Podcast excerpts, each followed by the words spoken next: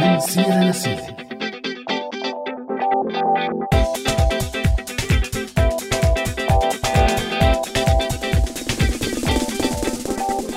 مساء الخير لكل مستمعي راديو سوريالي بحلقة جديدة من برنامج من سيرة لسيرة على هوانا الافتراضي. معي أنا عزة وكمان معي همام من وراء المايك. يسعد مساك همام. مساء الخير إلك عزة ولكل مستمعينا لليوم بحلقتنا جديدة عبر راديو سوريالي. ومثل ما بتعرفوا بهالفترة عم تشهد مدينة إدلب وبعض المدن السورية الخاضعة لسيطرة المعارضة مظاهرات أسبوعية للتأكيد على التمسك بالثورة ومطالب الشعب السوري. رغم أنه همام مؤخرا صرنا عم نسمع نبرة تهاون دولية بالمطالب يلي تمسك فيها الشعب السوري من الأساس، بس رغم هيك السوريين لليوم لساتهم مصرين ومتمسكين بمطالبهم يلي من أهمها إسقاط النظام وتحقيق العدالة الانتقالية.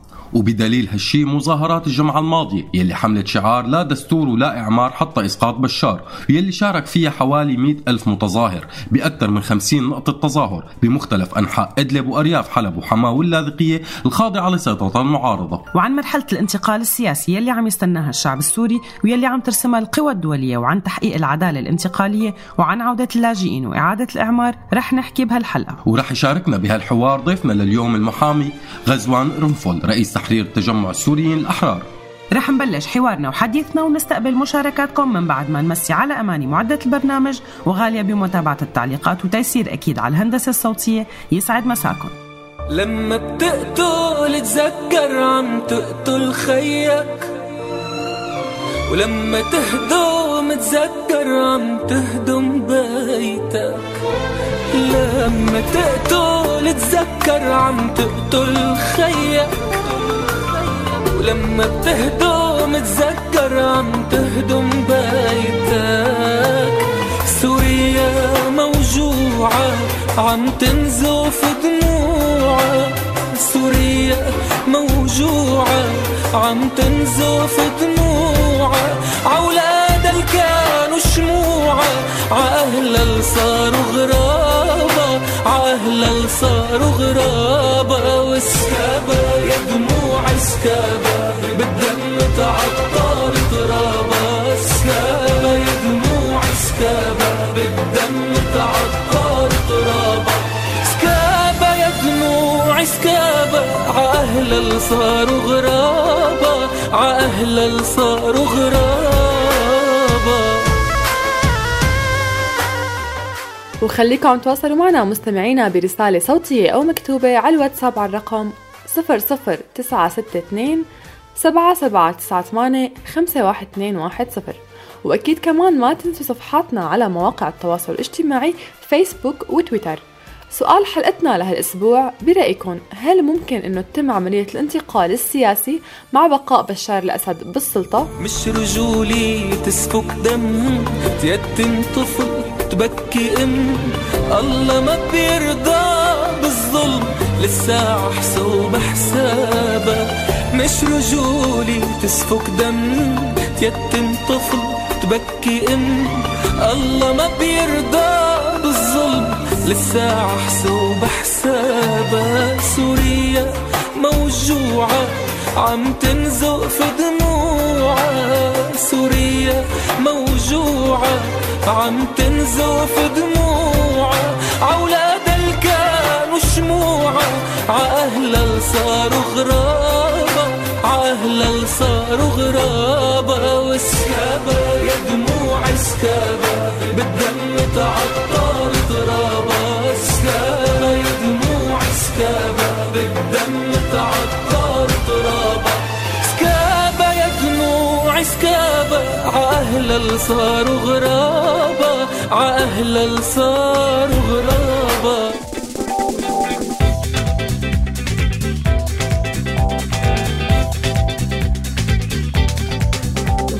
ورجعنا لكم مستمعين، أنتوا عم تسمعونا من راديو سوريالي وببرنامج من سيرة لسيرة. معي أنا عزة ومعي زميلي همام، وبحلقتنا لليوم رح نحكي عن عملية الانتقال السياسي ومتطلباتها بسوريا. وفقراتنا لليوم مستمعينا بتبدأ بالمنقوشة يلي رح تحكي لنا رئيفة فيها عن ميليشيا القمصان الحديدية بسوريا. أما سما بشد حيلك رح تحكي لنا عن السلطة والنرجسية. أما ببنات الشمس فرح تحكي لنا أماني عن سنية الأيوبي يلي طالبت بمنتصف القرن الماضي بمنح المرأة السورية حقوقها السياسية. وبفقرة فقرة شو قولك رح نتحاور مع ضيفنا المحامي غزوان قرنفل رئيس تجمع المحامين السوريين الأحرار عن متطلبات عملية الانتقال السياسي وإمكانية تحقيق العدالة الانتقالية وشروط البدء بإعادة الإعمار وعودة اللاجئين والمهجرين. وهلأ رح نروح لأولى فقراتنا لليوم ونسمع مع رئيفة بالمنقوشة شو هي ميليشيا القمصان الحديدية اللي نشأت بسوريا على نسق المجموعة الفاشية والنازية الأوروبية.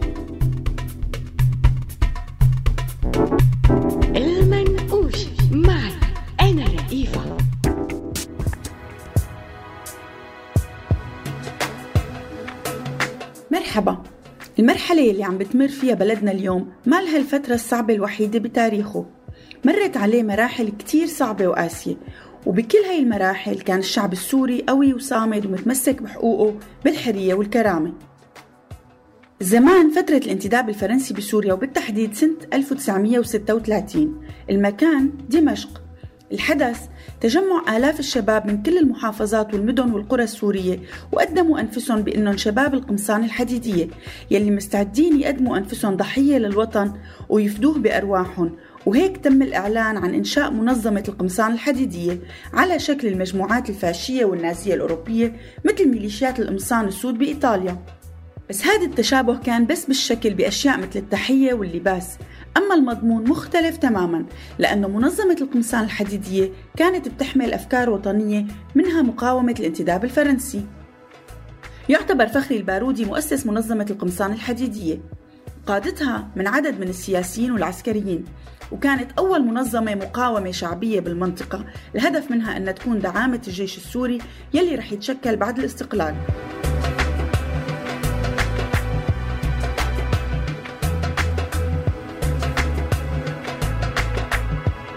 فتحت مكاتب ومراكز للقمصان الحديدية بكل المدن والمناطق السورية ولاقت إقبال شعبي كبير، وكانت التدريبات العسكرية والرياضية بتتم للعناصر بشوارع وساحات دمشق وخاصة ساحة المرجة والمرج الأخضر، وكان الشارع السوري رحب فيهم ويهللهم كتير. عدد الفرق الحديدية بدمشق كانوا اثني عشر فرقة، فرقة يوسف العظمة مية وخمسة وعشرين عنصر، وفرقة عمر بن الخطاب بتضم مية وثمانين عنصر، فرقة صقر قريش بتضم مية وخمسين عنصر، فرقة أحمد مريود مئتين وعشرين عنصر، فرقة صلاح الدين الأيوبي مئتين وثمانين عنصر، فرقة أبو عبيدة بن الجراح مئتين وثلاثين عنصر، فرقة علي بن أبي طالب سبعمية عنصر، فرقة المنذر مية وأربعين عنصر، فرقة فيصل الأول مية وستين عنصر، فرقة خالد بن الوليد ثلاثمية وأربعين عنصر، فرقة حرس الشاغور ثلاثمية وعشرين عنصر، أما قادتها فكانوا من خيرة السياسيين والعسكريين مثل فخري البارودي ونزهات المملوك ونسيب البكري وأحمد السمان وأحمد غصوب ونشأة حسيني ومنير العجلاني. هي أهم الملامح يلي بتنعرف فيها منظمة القمصان الحديدية. إذا بتعرفوا معلومات تانية خبرونا، وإذا بتعرفوا فرق ومنظمات تانية ساهمت بتحرير سوريا حكولنا عنها. المنقوشة معي أنا رئيفة. غني يا البلاد بعرس الحرية، ما شلنا السلاح يا يماغية. غني يا البلاد بعرس الحرية، ما شلنا السلاح يا يماغية. غني يا البلاد بعرس الحرية، ما شلنا السلاح يا يماغية.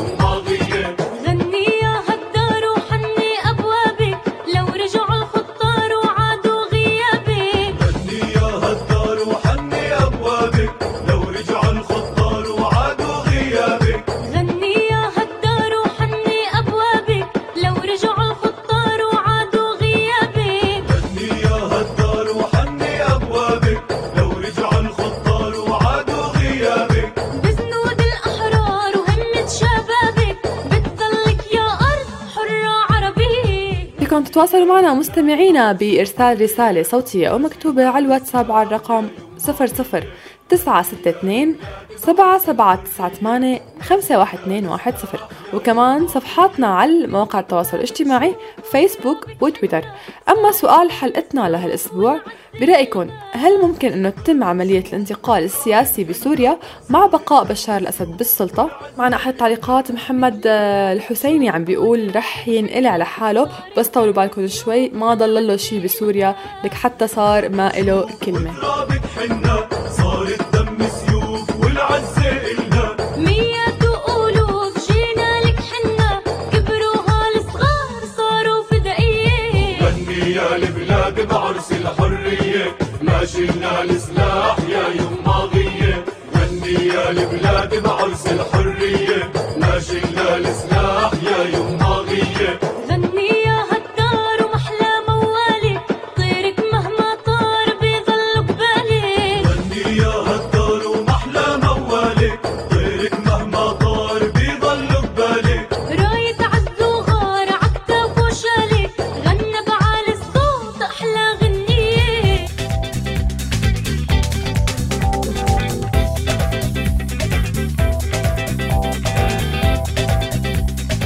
رجعنا لكم مستمعينا، أنتم عم تسمعونا على هوانا الافتراضي هوا راديو سوريالي وببرنامجنا من سيرة لسيرة، معي أنا عزة ومع زميلي همام. وبحلقتنا لليوم عم نحكي عن عملية الانتقال السياسي ومتطلباتها، وعن تحقيق العدالة الانتقالية كخطوة بتسبق بدء إعادة الأعمار وعودة اللاجئين. ومن بداية المفاوضات الدولية اللي تعلقت بالقضية السورية انذكر مصطلح الانتقال السياسي، ورغم أنه هالمصطلح معناه واضح وما بيختلفوا عليه اثنين بأنه هو صياغة دستور جديد وإجراء انتخابات حرة ونزيهة تحت إشراف الأمم المتحدة وضمان نظام حكم شفاف وخاضع للمساءلة. وشددت مؤتمرات جنيف وبيان رياض واحد والبيان الختامي للرياض اثنين المبني على أساس فقرات مجلس الأمن وبيان جنيف بأنه مو ممكن تتم عملية تنفيذ الانتقال السياسي بدون مغادرة بشار الأسد وزمرة وأركان حكمه مع بداية المرحلة الانتقالية، بالإضافة لعدم مشاركة أي مسؤول ثبتت مشاركته بجرائم الحرب ضد المدنيين. ليش بالله في مسؤول سوري بريء من دم السوريين دخله؟ يعني هلأ ما بظن، بس إنه إذا فرضنا إنه ونوجد. طيب مبدئيا عزة، هذا الحكي النظري، شو الحكي العملي؟ أه. شو وضعه؟ لك الحكي العملي إنه بشار الأسد بيفهم الانتقال السياسي على طريقته، واللي هي يلي هي بحسب تصريحاته، أنا ما دخلني، الانتقال من دستور لدستور تاني، لأنه الدستور بيعبر عن شكل النظام السياسي، وبرأيه هذا الانتقال لازم وضروري يكون تحت الدستور الحالي لحتى يصوت الشعب بنزاهة على الدستور الجديد. يا سلام، يعني بعد كل هذا بده يضل يصيغ دستور جديد كمان؟ طيب والجرائم يلي ارتكبها بحق المدنيين والطيران الروسي، كل هاي الأشياء مين بده ينساها يعني؟ لا لا، هو همام بده يعني نتعامل معه بطريقة تانية تماما. يعني بيقلك انه هذا الدعم العسكري الروسي ودعم الاصدقاء لسوريا والانجازات يلي عم يحققها الجيش العربي السوري رح تؤدي لتسريع الحل السياسي، مو العكس مثل ما انت فهمان. ايه الحل السياسي من وجهة نظره تبع انه يضل بالسلطة ويضل يمارس هو وروسيا كل الانتهاكات بحق الشعب السوري. وطبعا بالحديث عن الشعب السوري، السوريين قالوا وعم بيقولوا كلمتهم من خلال مظاهرات يلي عم تعبي الشوارع كل جمعة انه ما في انتقال سياسي مع وجود أو بقاء الأسد بالسلطة. وبالحقيقة همام هذا الشيء اللي كانت عم تركز عليه القوى الدولية قبل ألفين وسبعطعش كل ما نحكى عن حل القضية السورية، بس لاحظنا بالسنتين الأخيرات وبعد ما بلشت سلسلة عمليات التهجير واستعادة النظام السوري بدعم من روسيا طبعا للمناطق اللي خسرها بوقت سابق لمصلحة المعارضة، خفت حدة الحديث عن عملية الانتقال السياسي بدون النظام الحالي، وكأنه صار في تهاون كتير كبير بالموضوع. وغريب أصلا أنه ينطرح الموضوع بدون فكرة انتقال السلطة من النظام الحالي لنظام تاني يقود البلد ضمن المرحلة الانتقالية. يعني إذا ما في انتقال للسلطة، شو الفكرة من عملية الانتقال السياسي؟ ما عم تسألني إلي، هذا مو سؤال موجه لإلي، لازم تسحبه لصاحب السلطة يلي هو يبدو أنه مصاب بالأمراض النفسية اللي إلها علاقة بالسلطة. ليش دخلك في أمراض نفسية مرتبطة حصرا بأصحاب السلطة السياسية؟ أوه في كتير، وفي أمراض كمان بتفسر سلوك أصحاب السلطة مثل الشخصية النرجسية. للحقيقة أنا مستمعينا حابين نعرف أكثر عن هالموضوع، معناته فورا لعن سما لنسمع فقرتنا شد حيلك. دعم نفسي بشد حيلك، معي أنا سما.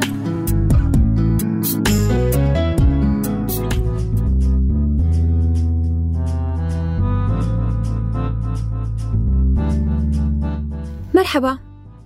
سنة ألف وثمانمية وستة رسم رسام فرنسي اسمه جان أوجست دومينيك أنغر لوحة فيها نابليون بونابرت على شكل الإله الروماني جوبيتر.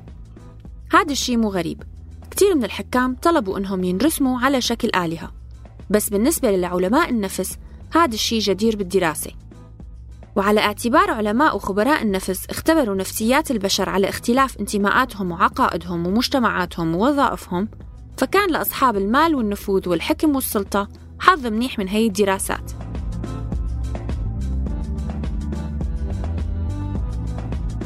المحلل النفسي الألماني هانس يورغن ربط بواحد من كتبه بين السلطة والنرجسية، وشاف أنه رغبة الحكام بأنهم ينرسموا وحتى يتعاملوا كآلهة هو بسبب نرجسيتهم، والنرجسية هي اضطراب نفسي بتخلي المريض ينصاب بالأنانية والغرور والتعالي حتى ولو على حساب غيره. ولما يكون الحاكم نرجسي منشوفه بيحاوط حاله بحاشية معينة، حاشية ما بتقول لأ، من أشخاص وصوليين ومنافقين وجبناء بيدعموا نظرة الحاكم النرجسي لنفسه. والمشكلة بالديكتاتور النرجسي إنه الكذب والنفاق يلي حواليه ويلي هو نفسه ساهم بصنعه وصدقه بعدين بتخفي عنه واقع إنه هو مثله مثل كل البشر، ما رح يحكم للأبد ولا رح يخلد بالدنيا. وعدم وجود فكرة النهاية براسه بتخليه يتمادى بنرجسيته وممكن توصله لإبادة أي حدا قدامه ممكن يعصيه أو يطلع عن إرادته، لأنه هو بمرحلة عم يتعامل مع نفسه على أنه إله مو على أنه بشر. مشان هيك بينكر الضعف الإنساني وممكن يوصل لجنون العظمة مثل ما صار مع هتلر وستالين. إذا منجي للواقع العربي منشوف بشكل واضح الشخصية النرجسية المرضية من خلال الحكام العرب يلي منشوفهم عم ينتقموا من خصومهم ومعارضيهم بأسوأ الوسائل يلي ما بتمثل الإنسانية بصلة.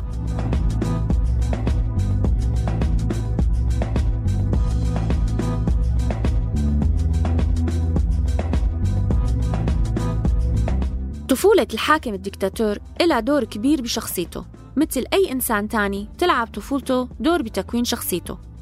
فبعض الحكام بيعيشوا حياة صعبة، ووقت بيتسلموا السلطة بيقرروا ينتقموا للأيام الصعبة يلي عاشوها، مثل شخصية الرئيس الصربي السابق سلوبودان ميلوزيفيتش يلي عاش فترة سيطرة النازية على بلده وشهد على انتحار أبوه، وعاش تحت سلطة أم شيوعية متطرفة صاحبة شخصية استبدادية وعنيفة، كمان كانت نهايتها الانتحار. كل هالمآسي تركت أثر بشخصيته وعملت منه ديكتاتور نرجسي ارتكب عدة جرائم حرب. النموذج الثاني للحاكم النرجسي يلي بيعيش طفولته بجو بيئة بتدعم فكرة إنه هو أعلى من البشر العاديين، وإنه هو خالد للأبد، وإنه هدول الناس موجودين لطاعته وتقديسه. السمة العامة لسلوك الحكام النرجسيين اعتقادهم بأنه العنف والسادية هنن الكفيلين بالحفاظ على سلطتهم.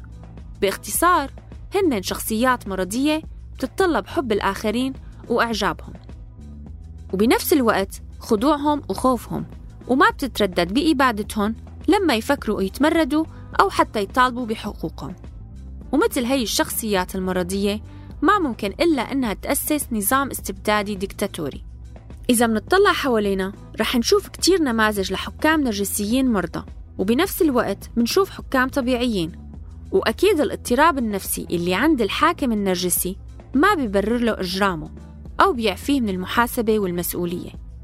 على أمل إنه يجي يوم ونشوف كل حاكم نرجسي بمنصات الاتهام ليتحاكموا على جرائمهم. وضلوا بخير. دعم نفسي بشد حيلك، معي أنا سما.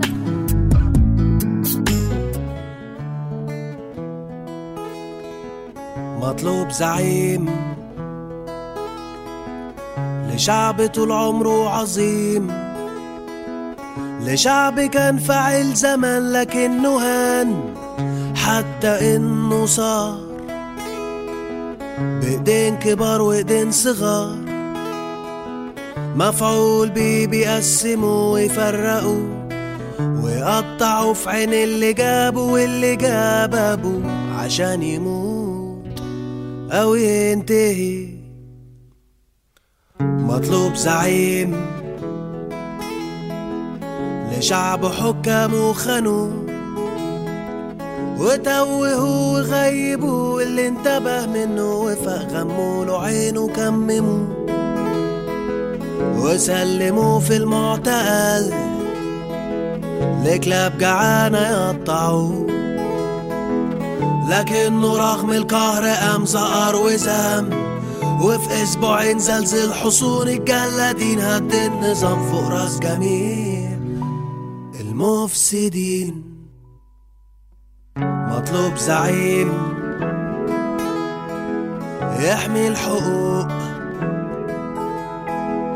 يعدل ما بين الناس تمام زي الفاروق، ويكون حنين على الفقير وعلى اللي فاسد يفتريه، يهدم على دماغه الشقوق ويعلقه في المشنقة أو يرفعه على راس خازوق. وانتم معنا مستمعينا عم تسمعوا راديو سوريالي ببرنامج من سيرة لسيرة. سؤال حلقتنا لهالاسبوع، برأيكم هل ممكن انه تتم عملية الانتقال السياسي مع بقاء بشار الأسد بالسلطة؟ فيكم تشاركونا بتعليقات على الواتساب على الرقم صفر صفر تسعة ستة اثنين سبعة سبعة تسعة ثمانية خمسة واحد اثنين واحد صفر، وكمان صفحاتنا على مواقع التواصل الاجتماعي فيسبوك وتويتر.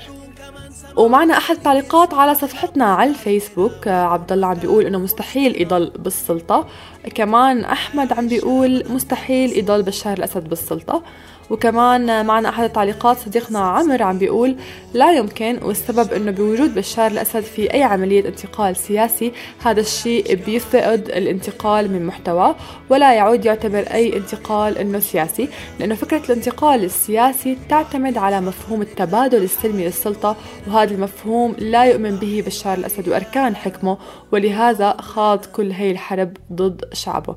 شكرا يا عمر على مشاركتك.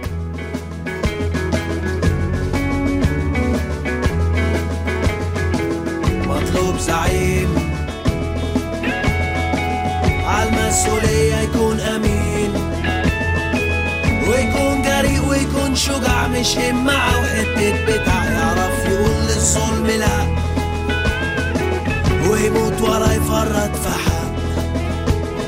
آه آه آه آه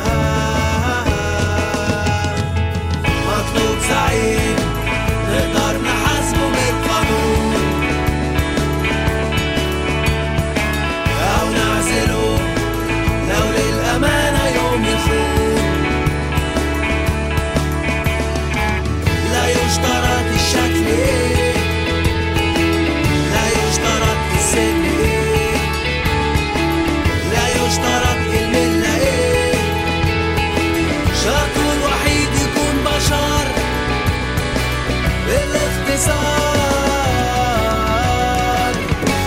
مطلوب ذكر.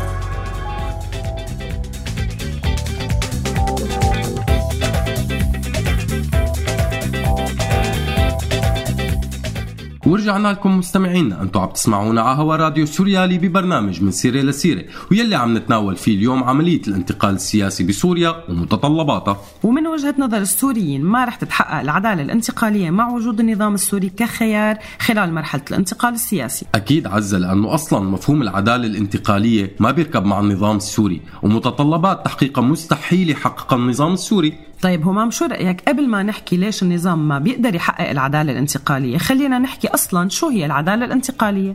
العدالة الانتقالية هي مفهوم بيتم طرحه بحالات الحروب يلي بيصير فيها انتهاكات كبيرة، ولأنه بيكون صعب التركيز على كل هاي الانتهاكات كل وحدة لحالها لمسا... ل... عفواً لمحاسبة مرتكبيها، في أسس محددة انحطت وبتتحقق بتطبيقها العدالة الانتقالية. وأكيد أولا الملاحقات القضائية. أكيد عزة، وبالطول الملاحقات القضائية أبرز المسؤولين عن الانتهاكات يلي بيحملوا مسؤوليتها. طيب وشو مشان المؤسسات يلي ارتكبت الانتهاكات مثل المؤسسة العسكرية مثلا، المؤسسة الأمنية، وكيف تتعامل مع العدالة الانتقالية؟ وفق مفهوم العدالة الانتقالية لازم يتم إصلاح المؤسسات، وهذا الحكي طبعا بيشمل بشكل أساسي مؤسسات الدولة القمعية مثل القوات المسلحة والشرطة والمحاكم، بهدف تفكيك آلية الانتهاكات البنيوية وتفادي تكرار الانتهاكات لحقوق الإنسان والإفلات من العقاب. وهما مين مثلا الجهة اللي بتحقق بوقوع هاي الانتهاكات؟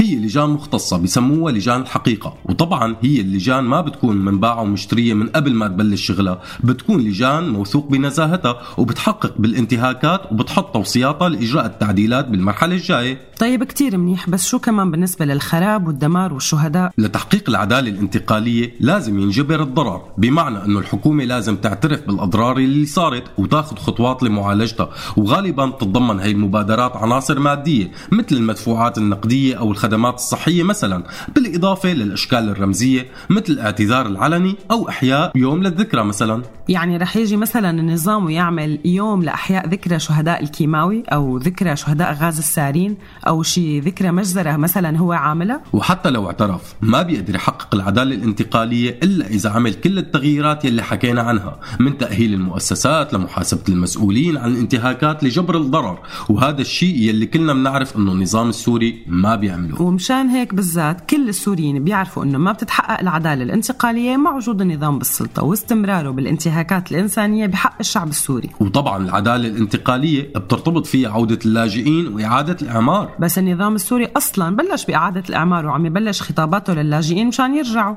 بهالحالة وبتجاوزوا تحقيق العدالة الانتقالية ما عم ياخذ البلد لمرحلة جديدة بتختلف عن المرحلة الماضية أبدا. على فكرة هو بس عم يكمل بسياسته القائمة على القمع والترهيب، وإذا بقي بالسلطة فهو أبدا ما نؤاخذ سوريا باتجاه تحقيق العدالة الانتقالية. وباختصار إعادة الإعمار وعودة اللاجئين والاستثمارات بالبلد هي تغيير شكلي قائم على أسس ضعيفة ممكن تنهار بأي وقت. بتعرف همام وجعني راسي كتير، الموضوع معقد عن جد، هيك بدي أقعد أرجع أصفون بكل شي حكينا لحتى هيك فوت شوي شوي القصة براسي. طيب ونحن لبينا ما تصفي ذهنك رح نروح نسمع فقرتنا الجاية يلي هي بنات الشمس، وهي عن السيدة سنية الأيوبي يلي طالبت بمنتصف القرن الماضي عفوا بإعطاء المرأة السورية حقوقها السياسية، فخلونا نروح نسمعها مع بعض. بنات الشمس، معي أنا أماني.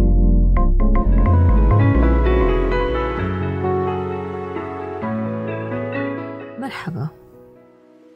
على مر التاريخ السوري مروا كتير من النساء السوريات ساهموا بنهضة المجتمع السوري بشكل عام والمرأة السورية بشكل خاص، بس للأسف لا كتب التاريخ ولا كتب السير الذاتية عطتهم حقهم.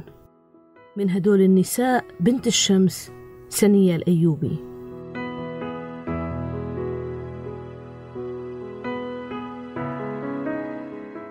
انولدت سنية الأيوبي سنة ألف وتسعمية وأربعة بمدينة دمشق، وهي بنت عطا بيك الأيوبي وزوجة وجيه بيك الأيوبي. تلقت تعليمها بالمدرسة الرشيدية للإناث ومدرسة العائلة المقدسة ومدارس الفرنسيسكان.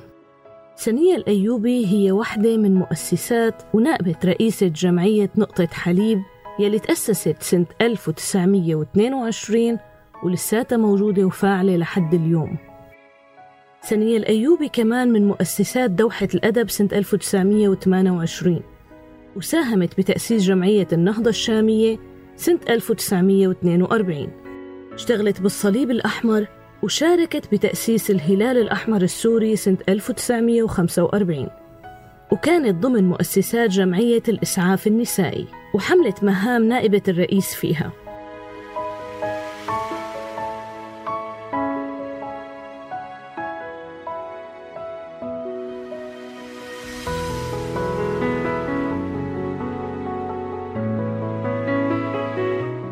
كمان انتسبت لجمعية تحرير فلسطين وتسلمت إدارة ملجأ الأطفال الفلسطينيين أو روضة أطفال فلسطين.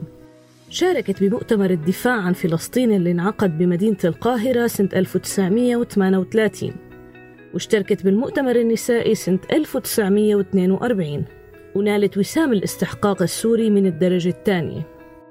من أبرز مواقف سنية الأيوبي صوت المطالب بإعطاء المرأة السورية كامل حقوقها السياسية سنة ألف وتسعمية وتسعة وأربعين. سنية الأيوبي هي نموذج مشرف من بنات الشمس السوريات.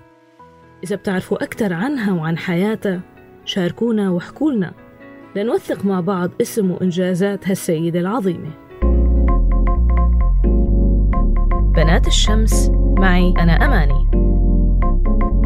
تبدأ يومها في بيروت، تصنع قرارها في دمشق القاهرة والخرطوم، تأخذ نفسا في عمان، تسمع صوتها في بغداد القدس وعمان. نصف العالم بيننا يحول، شيء في داخلي يريد أن يقول.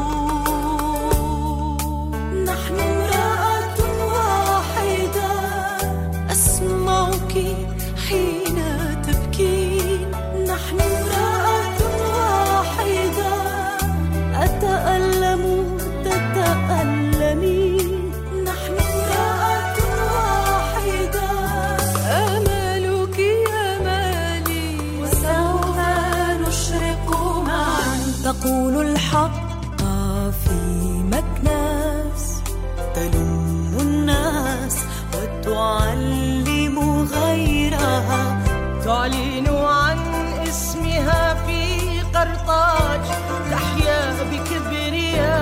بالبحرين والعين والرياض.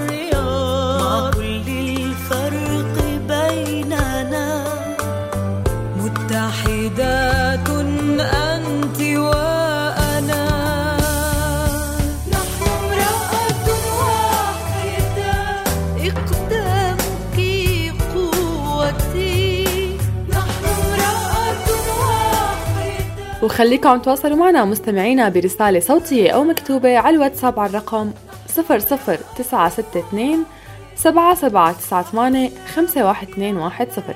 وأكيد كمان ما تنسوا صفحاتنا على مواقع التواصل الاجتماعي فيسبوك وتويتر. سؤال حلقتنا لهالأسبوع، برأيكم هل ممكن أنه تتم عملية الانتقال السياسي مع بقاء بشار الأسد بالسلطة؟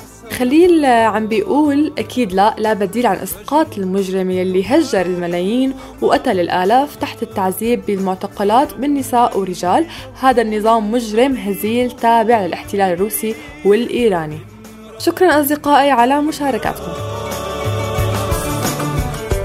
نصف العالم بيننا يحول، شيء في داخلي يريد أن يقول، نحن امرأة واحدة، انتصاراتك ترفعنا، نحن امرأة واحدة، أنا أنا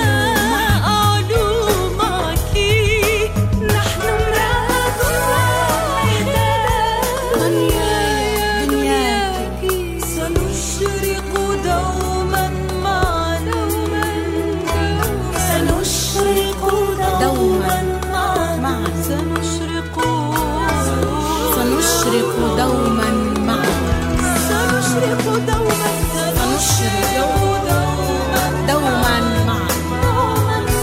سنشرق دوما مع.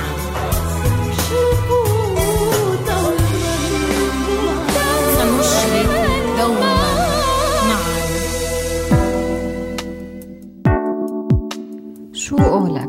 عملية الانتقال السياسي هي فترة بتمر فيها البلد يلي بتعاني من فترة حرب طويلة، وبتم من خلالها نقل السلطة وتغيير الدستور وتحقيق العدالة الانتقالية لتهيئة البلد والناس للانتقال لمرحلة جديدة.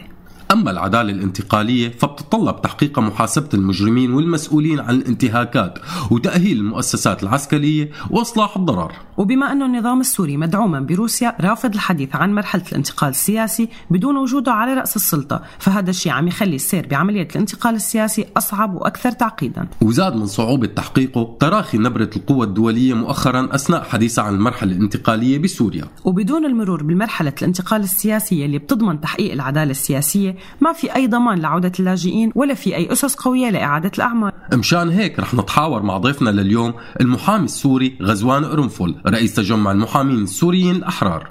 أهلا وسهلا فيك المحامي السوري غزوان قرنفل، رئيس تجمع المحامين السوريين الأحرار، ضيف عزيز على برنامج من سيرة لسيرة على هوا راديو سوريالي.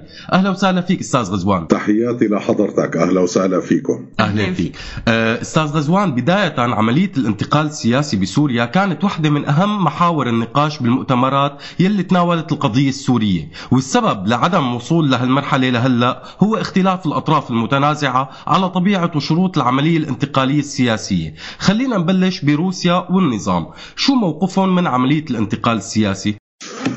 هلا بالتأكيد كما هو واضح إنه عملية الانتقال السياسي الآن هي في مرحلة غيبوبة، يعني هناك توافق دولي واضح على وضع هذا المشروع ضمن الثلاجة لحين انضاج ظروف موضوعية بتسمح بإنتاج حل مقبول من قبل أطراف الصراع الدولي والإقليمي بسوريا.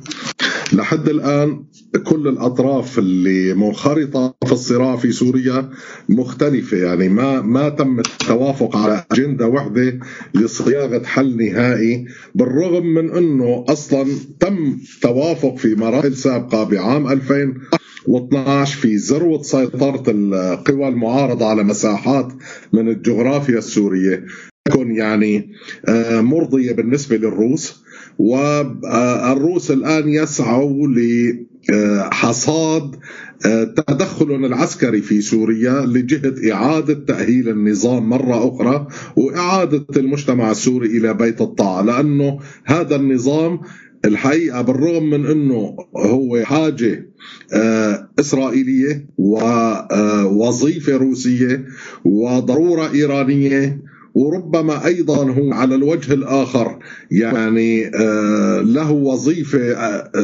على المستوى الأمني بالنسبة للولايات المتحدة الأمريكية، لكن هذا لا يلغي أن هناك مساحات للاختلاف بين روسيا وأمريكا من ناحية، بين المصالح التركية والمصالح الإيرانية من ناحية أخرى. لذلك بنشوف أنه أحيل موضوع محادثات جنيف إلى تفريزها بالثلاجة وبانتظار انضاج يعني الظروف الموضوعية اللي بتسمح مرة أخرى بإعادة إنتاج شيء مختلف عما تم إنتاجه، اللي هو بيان جنيف واحد والقرارات الدولية ذات الصلة، أو تطويع النصوص اللي وردت في هذا البيان وهي القرارات الدولية بما يخدم إعادة تأهيل وتعويم النظام مرة أخرى. يعني كما نلحظ جميعا سقوف المواقف السعودية صارت كتير منخفضة، وهي ما عندها مشكلة وعندها استعداد للتعايش مرة أخرى مع نظام الأسد. وكلنا بنذكر العرض المفجع اللي قدمه ولي العهد السعودي بعدم ممانعة السعودية باستمرار نظام الأسد وإلى الأبد أيضا، مقابل أن يقطع علاقته مع إيران. يعني الحقيقة السعودية بكل تأكيد هذا العرض بيعكس حجم الوهم والفشل اللي بتعيشه. على مستوى آخر بنشوف أنه قطر انكفأت على مشاكلها، وخصوصا بعد الحصار من قبل دول مجلس التعاون الخليجي أو بعض هاي الدول، وبعد أنه ما كفت أيضا أمريكا إيدها عن الملف السوري.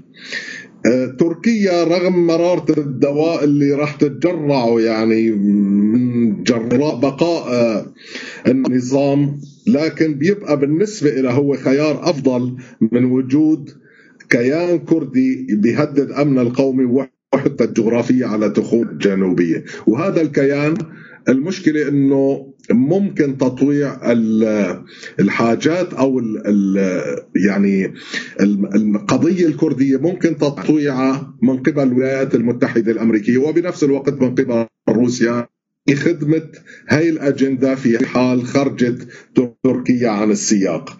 وبالتالي آه هذا بيفسر الضغوط الأمريكية أيضا اللي عم تمارس على تركيا. آه يعني كل هالمعطيات مجتمعة هي اللي بتجعل أنه في مساحة واسعة جدا من عدم التوافق بين القوى والمصالح اللي عم يعبر عنها على الأرض السورية. ومع الأسف دور السوريين ليس أكثر من أنه يكتبوا مستقبلا التوافقات الدولية باللغة العربية وينخرطوا بتنفيذ مضايقنا لا أكثر ولا أقل. طيب أستاذ غزوان، من جهة تانية مثلا شو موقف المعارضة السورية المدعومة من هاي القوى الغربية والتركية من عملية الانتقال السياسي، ويا ترى شو هي شروطها لإتمام هاي العملية؟ هلأ أه بكل أسف يعني المعارضة السورية ما عاد انعكاس لمساحة السيطرة اللي كانت متاحة لها عبر الأدوات العسكرية في الداخل. لو شفنا مخرجات الصراع العسكري كيف انعكست عام ألفين واثناشر لما كانت مساحة هائلة من الجغرافيا السورية تحت سيطرة القوى المعارضة، المخرجات السياسية كانت بمستوى مقبول لصناعة حل. شفنا بيان جنيف، شفنا القرار اثنين وعشرين أربعة وخمسين، شفنا يعني حزبة مبادئ مؤتمر فيينا، كلها بتحكي عن انتقال سياسي، عن صيغة جديدة لإدارة الحكم والسلطة في سوريا، ثم صناعة دستور جديد يعني يلحظ ويعيد تأكيد الحقوق الأساسية للمواطنين السوريين وأدوات حمايتها. يعني لا يكفي أن تذكر تلك الحقوق، إنما يجب أنه تصنع أدوات الحماية لازمة لها. هلا مشكلة المعارضة السورية أنه هي انعكاس لحجم المصالح وال القوى الإقليمية والدولية، أه وليست يعني معبرة عن حاجات ومصالح السوريين. لذلك هي ما بتقدر تخرج عن نطاق وسياق ما يقرره يعني منتجوها وداعموها. بالرغم من أنه مثل ما أسلفنا محددات التسوية والاتفاق السياسي كانت كتير مهمة، وكان ممكن فعلا يكون في يعني حل سياسي معقول جدا في سوريا، لكن النظام عطل مسار جنيف بالمماطلة وبالتسويف وبعدم تنفيذ أي شيء إلى أن حصل التدخل الروسي وانقلبت موازين من القوة لصالح النظام. ومن الطبيعي أنه الآن تسعى روسيا وإيران والنظام لإيجاد مخرجات جديدة اللي ممكن يصيبوا من خلال الحل السياسي.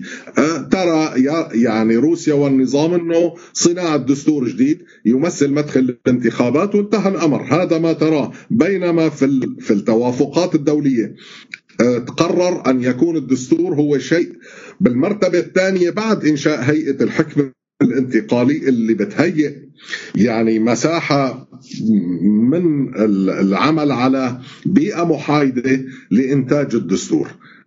فاليوم الروس يضعون العرب أمام الحصان. طيب أستاذ غزوان، منلاحظ أنه ملامح عملية الانتقال السياسي تغيرت بالسنتين الأخيرات، وخاصة بعد سيطرة النظام على حلب الشرقية وتهجير أهاليها منها. برأيك شو سبب هالتغير؟ يعني من الطبيعي بتقديري أنه تتغير ملامح ومعطيات الحل السياسي.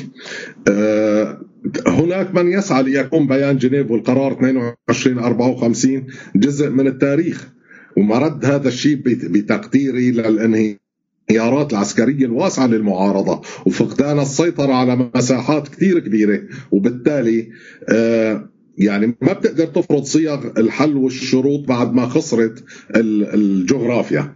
يعني مفهوم الحق المجرد ما بيكفي لإنتاج حلول سياسية. الحق دائما يجب أن تؤيد قوة تلزم الطرف الآخر فيه أو تجبر على الأقل على الإقرار بهذا الحق وأبداء الاستعداد لأدائه. ومن حقنا نكون أحرار ومن حقنا دولة قانون.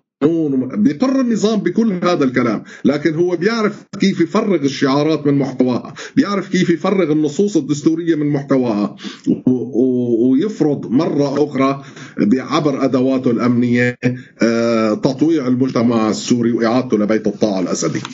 فيعني اللي ردت أقوله أنه دائما المخرجات السياسية هي يعني تكون جيدة بقدر ما تملك من أدوات ضغط وأدوات لخوض الصراع. يعني الفيتناميين لما فاوضوا الأمريكان كان عم يتفاوضوا وبنفس الوقت الصراع العسكري كان مستمر، لم يتوقف الصراع العسكري.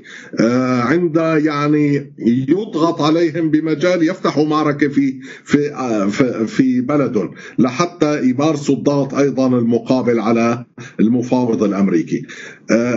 نحن اليوم المشكلة مثل ما قلنا يعني سواء القوى العسكرية أو الأدوات السياسية هي مجرد أدوات بإيد يعني بإيد المصالح والقوى الفاعلة على الجغرافيا السورية، سواء كانت هي القوى والمصالح إقليمية كإيران وتركيا أو دولية كروسيا والولايات المتحدة.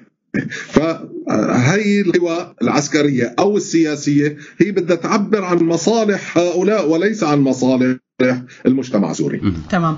طب أستاذ غزوان، كمان بالوقت اللي تراجع فيه الحديث دوليا عن عمليات الانتقال السياسي زاد بنفس الوقت الحديث عن إعادة الإعمار. برأي برأي حضرتك شو الخطوة الأولى لإعادة الإعمار ومين الدول اللي رح تشارك فيها؟ هلا الشيء المبشر بداية هو إنه الاتحاد الأوروبي أخذ قرار في آخر اجتماع له في بروكسل إنه لا ينخرط بموضوع إعادة الأعمار ما لم يحصل اتفاق سياسي نهائي في سوريا. هذا يعني وهذا الموقف مدعوم حتى من قبل الولايات المتحدة نفس الموقف. لكن يعني المشكلة يجب أن لا نراهن دائما على تلك المواقف. هذه الدول تبحث في النتيجة عن مصالح. عندما تدرك أن الأمر استقر لنظام الأسد ستعود للانخراط في عملية إعادة الأعمار.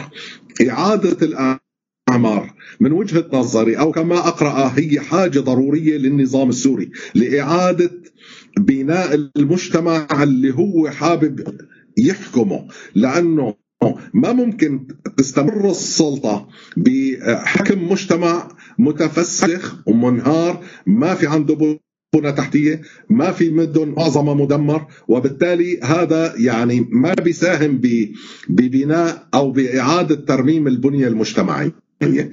روسيا ليست قادرة وإيران اقتصاديا على تمويل برنامج إعادة الأعمار. القوى اللي قادرة تمول إعادة الأعمار لها اشتراطات، هي الاشتراطات إذا ما تحققت راح ينخرطوا الجميع في مسألة إعادة الأعمار. الاشتراطات المعلومة لدينا الآن هي أنه يحصل اتفاق سياسي.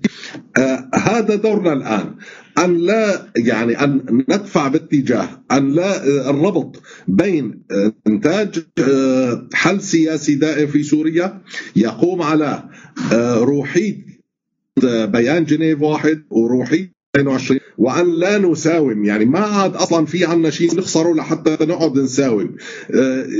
إذا كانت المساومة لأجل الاشتراك بالسلطة فبئس المساومة، لكن ما عاد ممكن نساوم إلا ضمن حدود ما تضمنه القرار الدولي اثنين وعشرين أربعة وخمسين لجهة تشكيل هيئة حكم انتقالي تقوم على توفير البيئة المحايدة والآمنة للمجتمع السوري اللي بيعيد إنتاج دستوره الجديد، وفي ضوء معطيات الدستور بتم عملية انتخابية شفافة وبرعاية مجتمع دولي وتحت رقابته. خلاف هذا الكلام نحن ننخرط إذن في إعادة صناعة نظام الأسد مرة أخرى. لكن أنا تقديري روسيا اللي عبد يعني تسعى على المستوى الدولي يمينا وشمالا تحاول أن تفتح نافذة عودة اللاجئين لكسر جدار رفض تمويل إعادة الأعمار من قبل الغرب. تماما، هو هاي النقطة اللي كنا بدنا نحكي عنها سيد غزوان، اللي هي عودة اللاجئين السوريين. برأيك هل هذا الوقت المناسب لعودة اللاجئين وليش؟ إذا كان الجواب إيه أو لا. لا، بكل تأكيد ما هو الوقت المناسب. يعني طيب شو الشروط المناسبة لرجعتهم هلا؟ تماما، يعني موضوع عودة اللاجئين لا يمكن تحت دون وجود سلطة رامنة لحياة الناس وأمنهم، وسلطة توفر الحد الأدنى من احتياجات البشرية والإنسانية للمجتمع، فضلا عن إعادة ترميم وبناء البنى التحتية اللازمة للعيش. بطبيعة الحال لا يمكن أن تكون السلطة اللي دمرت هاي البنى التحتية واللي هجرت الناس وهجرت نصف المجتمع السوري وقتلتهم شي بالمعتقلات وشي بالقصف، هي نفس السلطة اللي راح تكون ضامنة لسلامتهم إن عادوا لسوريا. يعني هي مسألة لا يمكن أن تستقيم.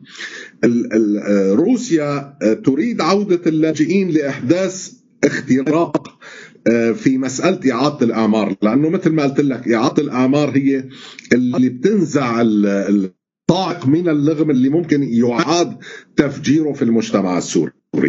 فإعادة الأعمار مسألة كتير مهمة للروس لإعادة استتباب النظام اللي هن عم يعيدوا بناؤه مرة أخرى وترميمه. فحاولت روسيا أن تدفع بالمجتمع الدولي لتمويل برنامج إعادة الأعمار، فشلت. الآن تتواصل على مستوى دولي لإحداث اختراق في موضوع اللاجئين كبوابة لطرح موضوع إعادة الأعمار. يعني عندما نعيد اللاجئين نريد إسكانهم، نريد تقديم خدمات لهم، هذا بحاجة لفلوس. لذلك مثل ما قلنا يعني علينا أن نت يعني نتمترس وراء موقف الاتحاد الأوروبي وأمريكا برفض المشاركة بإعادة الأعمار، وبنفس الوقت لهم موقف حتى من إعادة اللاجئين. فاليوم بكل أسف في كثير من الأدوات والأشخاص اللي عم تشتغل في كل من تركيا ولبنان وبعض الدول الأخرى على حث اللاجئين على العودة وتبشيرهم بضمانات روسية. فهذا الكلام الحقيقة مرعب، لأنه عم يورط كثير من العائلات وكثير من الشباب بإعادتهم إلى سوريا، وعم يكونوا ضمن الحظيرة الأسدية، ومعروف كيف راح يكون التعامل مع هؤلاء وأين بده ينخرطوا الشباب في البنى العسكرية اللي موجودة في البلد.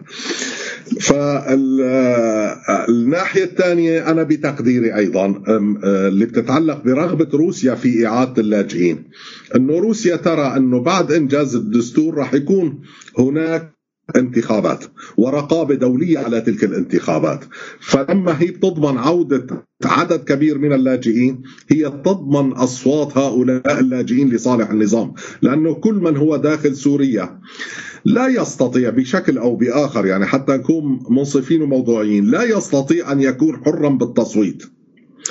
أما إذا كان هؤلاء هن خارج نطاق سور الدولة الأسدية فبكل تأكيد راح يمارسوا خياراتهم الحرة في الانتخاب وفي التصويت، ولذلك تسعى روسيا أيضا لإعادة تدجين المجتمع ضمن هذا الإطار.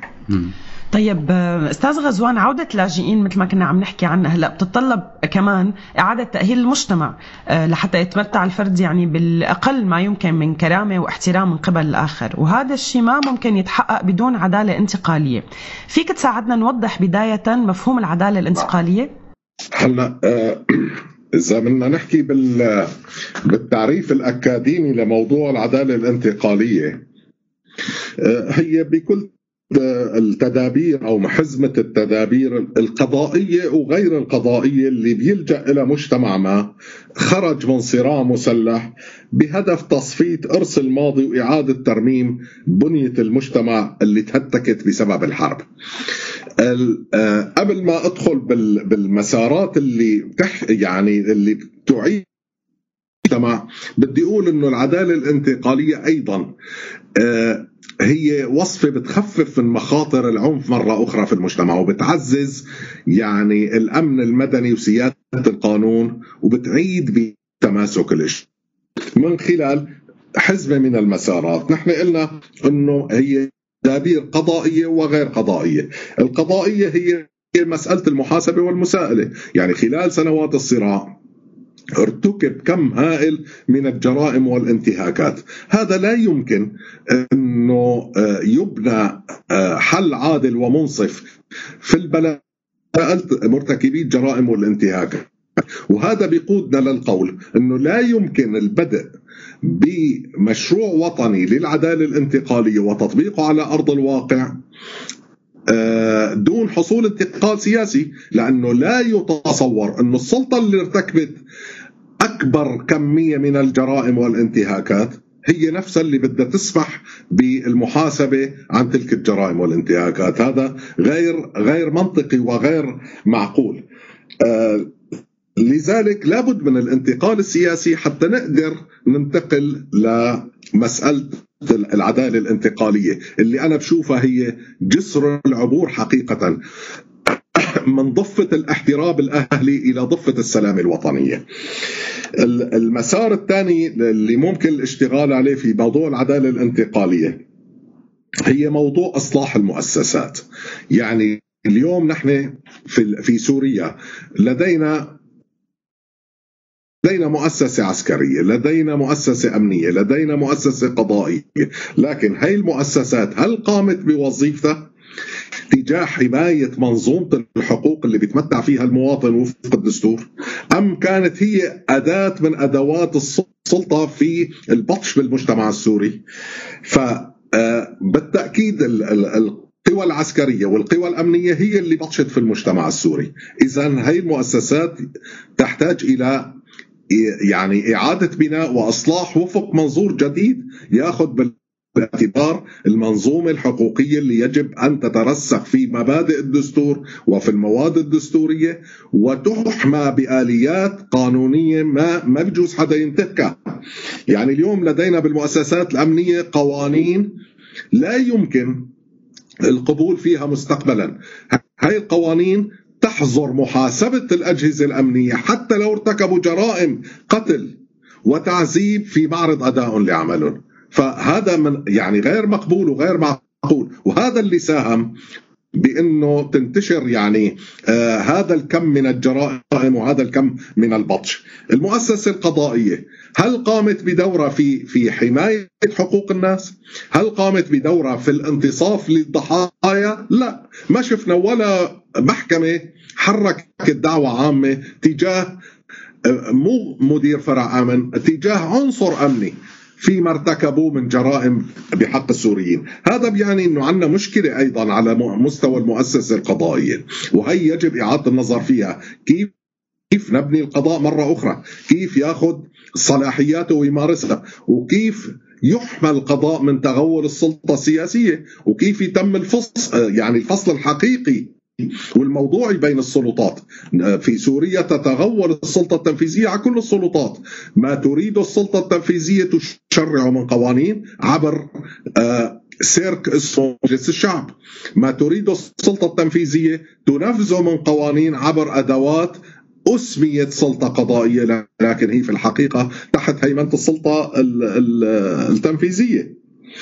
المسار الثالث للعدالة الانتقالية عنا يعني لجان الحقيقة اللي هي لجان من نوع خاص، يعني أو لجان تحقيق من نوع خاص غير حكومية، وإن كانت تنشأ بقرار من الحكومة. يعني هي من المجتمع، من النشطاء حقوقيين، من بترعاها الحكومة وبتنشأ بغرض البحث ودراسة أسباب العنف اللي تجذر بالمجتمع، وكيف يعني لماذا تجذر هذا العنف، وما الذي كان متوفر له من عوامل حماية حتى قدر يؤدي الغرض اللي أرادته منه السلطة التنفيذية عبر بطشة بالمجتمع. فهي اللجان تلتقي وتجتمع مع المجتمع، مع فئات المجتمع، ويحضر حتى مرتكبو انتهاكات، بيعبروا عن أو بيقدموا معلومات وبيعبروا عن ندمهم وأسفهم لما تم ارتكابه على أيديهم من انتهاكات، ويتم يعني فرض عقوبات على هؤلاء، يعني ربما ربما خدمة اجتماعية، ربما أي شيء آخر، لأنهم تساعدوا مع لجان الحقيقة وقدموا معلومات لخدمة قضية المساءلة والمحاسبة اللي هي على المستوى. أخيرا عندنا مسألة جبر الضرر. يعني هناك ملايين من الناس تعرضت، البعض تعرض لاغتصاب، البعض تعرض لتعذيب، هناك مختفيين قسريا، هناك ضحايا يعني لقتل والمحاكم الميدانية وغيرها، هناك تدمير ممنهج مورس على المدن السورية. يعني هذا كله يحتاج إلى دراسة برنامج وطني للتعويض عن الناس، سواء كان هذا التعويض مادي يعني بالفلوس، أو تعويض عبر تعيين ناس ضمن بنية العملية الوظيفية وفق اختصاصاتهم، تسهيل توظيفهم، يعني نلاقي صيغ للتعويض على الناس. وإن كان يعني من من فقد ابن أو أبناء لا يعني لا شيء يعوضه، ولكن ربما يجبر قليلا من الضرر عنه. في هذا السياق مسألة تخليد الذكرى، المسألة ليست فقط الهدف منها تخليد الذكرى، أو أن نسمي ساحة من الساحات باسم أحد الشهداء، أو أن نقيم نصب للضحايا الصراع فقط يعني على المستوى المعنوي، لا، الهدف هو أن يبقى في الذاكرة الوطنية أنه هذا الحدث المهول اللي وقع على المجتمع السوري في مساحة زمنية معينة وبيّنت شو أسبابه، أن لا تسمح الأجيال مستقبلا بتوفير الظروف لا القانونية ولا الأمنية ولا أي ظروف أخرى اللي بتسمح بإعادة إنتاج الاستبداد. إذن الغاية من موضوع تخليد الذكرى هي تحريض الأجيال القادمة على رفض أي سلطة استبدادية أولا، وعلى رافض توفير المساحات والسبل اللي اللي نشغل هاي السلطة الاستبدادية. تمام، هو هذا كان سؤالنا الأخير، إنه هل يا ترى فينا نقول إنه العدالة الانتقالية شرط لعملية الانتقال السياسي؟ بس بعتقد إنك جاوبت عليه بكل وضوح. بدنا نشكرك كتير نهاية أستاذ غزوان، يعطيك ألف عافية وشكرا كتير إلك وعلى وقتك عن جد وعلى المعلومات اللي عطيتنا إياها، شكرا كتير إلك ويعطيك ألف عافية. شكرا لحضراتكم، شكرا كتير، شكرا، يعطيك العافية. كل يوم بقول إنه بكرة رح يكون أحسن بشوي، بس شوي بكفي شوي، كل يوم بقول إنه بكرة رح يتغير شكل الحي، وبعده الحي هو الحي. شو بدك تحمل يا بكرة لا تحمل، الله يحمل معك أمل الناس اللي ما بتقدر إلا تلجأ إلك. الأب اللي عم يسأل حتى قالوا مجنون، ما بيعرف ابنه وينه ميت ولا مسجون. شباب اللي عم بيهاجر وضجر الأمهات، ولا اللي بعده ناطر عبواب السفر.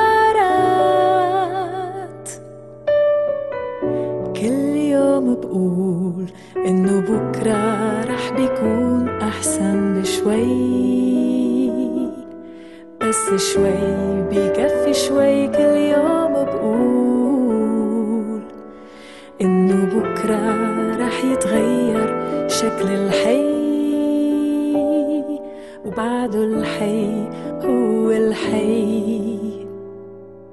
شو بدك تحكي مهما تحكي ما في مين يسمعك، بتحس انك بوطنك منفي والهوى عم يخنقك، ضايع بزمن الحرب وبتدور على هوية جرفتها ريح الغرب، ريح الغرب القوية، هالريح اللي سرقت اسمك وما بتعرف انت مين. انت مجرد رقم وطابع وصورة على اليمين. كل يوم بقول بتمنى انه بكرة يكون أسوأ بشوي، بس شوي بكفي شوي، كل يوم بقول يا ربي ما يتغير شكل الحي، يبقى الحي هو الحي.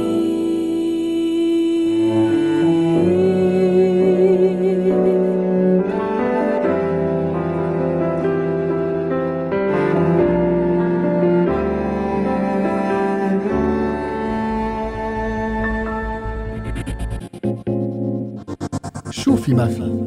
ورجعنا لكم مستمعينا، انتم عم تسمعونا على هوانا الافتراضي هوا سوريالي ببرنامج من سيره لسيره، معي انا همام وزميلتي عزه، وهلا وصلنا لفقره شوفي ما في على سوريالي. وسوريالي لهالاسبوع وكل اسبوع مستمعينا معكم على الحدث من خلال تغطياته الخاصه واخباره التازه ومقالاته، فاذا فاتكم شي حدث او تحليل بس فوتوا على موقعنا سوريالي دوت نت وروحوا على مقالاتنا لتقروا تحليلات لاهم المدونين السوريين يلي عرفتوهم وحبيتوهم، او على صوره وخبر لتعرفوا اهم الاخبار السريعه.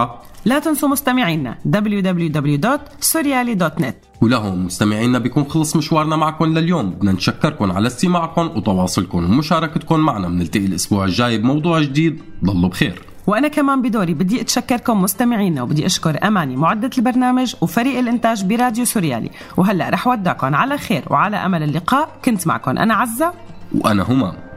سوريا حنا معاكي لليوم، للأمجاد يا سويدة ربيتينا، يا جبال والنهل بيعالي الصوت، للأحرار يهبوا ع ساحاتنا، يا دلعا يا غنية الثوار، يا حرة يا رافعة راسنا، إيد بإيد رح منكملين المشوار، للثورة راح نوفي ديننا، يا شهيد الدم مطرح ينبض أشجار للأجيال لا تحمل راية فينا سوريا حنا معاك للموت للأمجاد يا سويدة ربيتينا يا جمال وندهلي بيعالي السوق للأحرار يهبوا على ساحاتنا.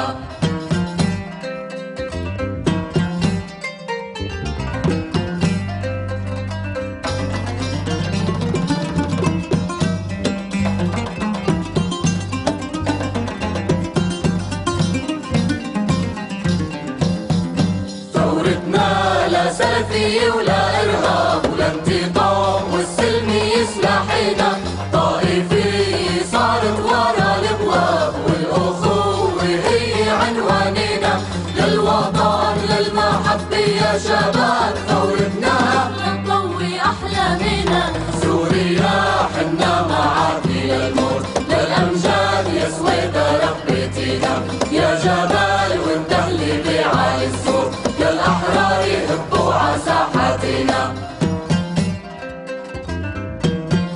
دربنا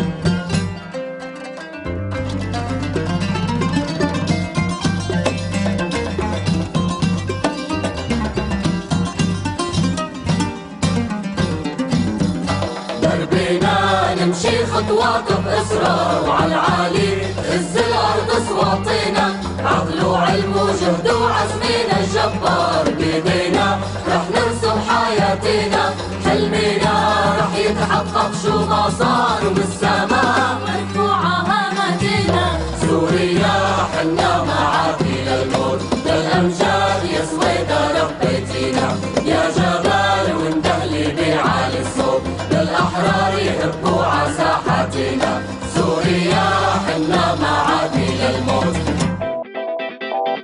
من سيرة لسيرة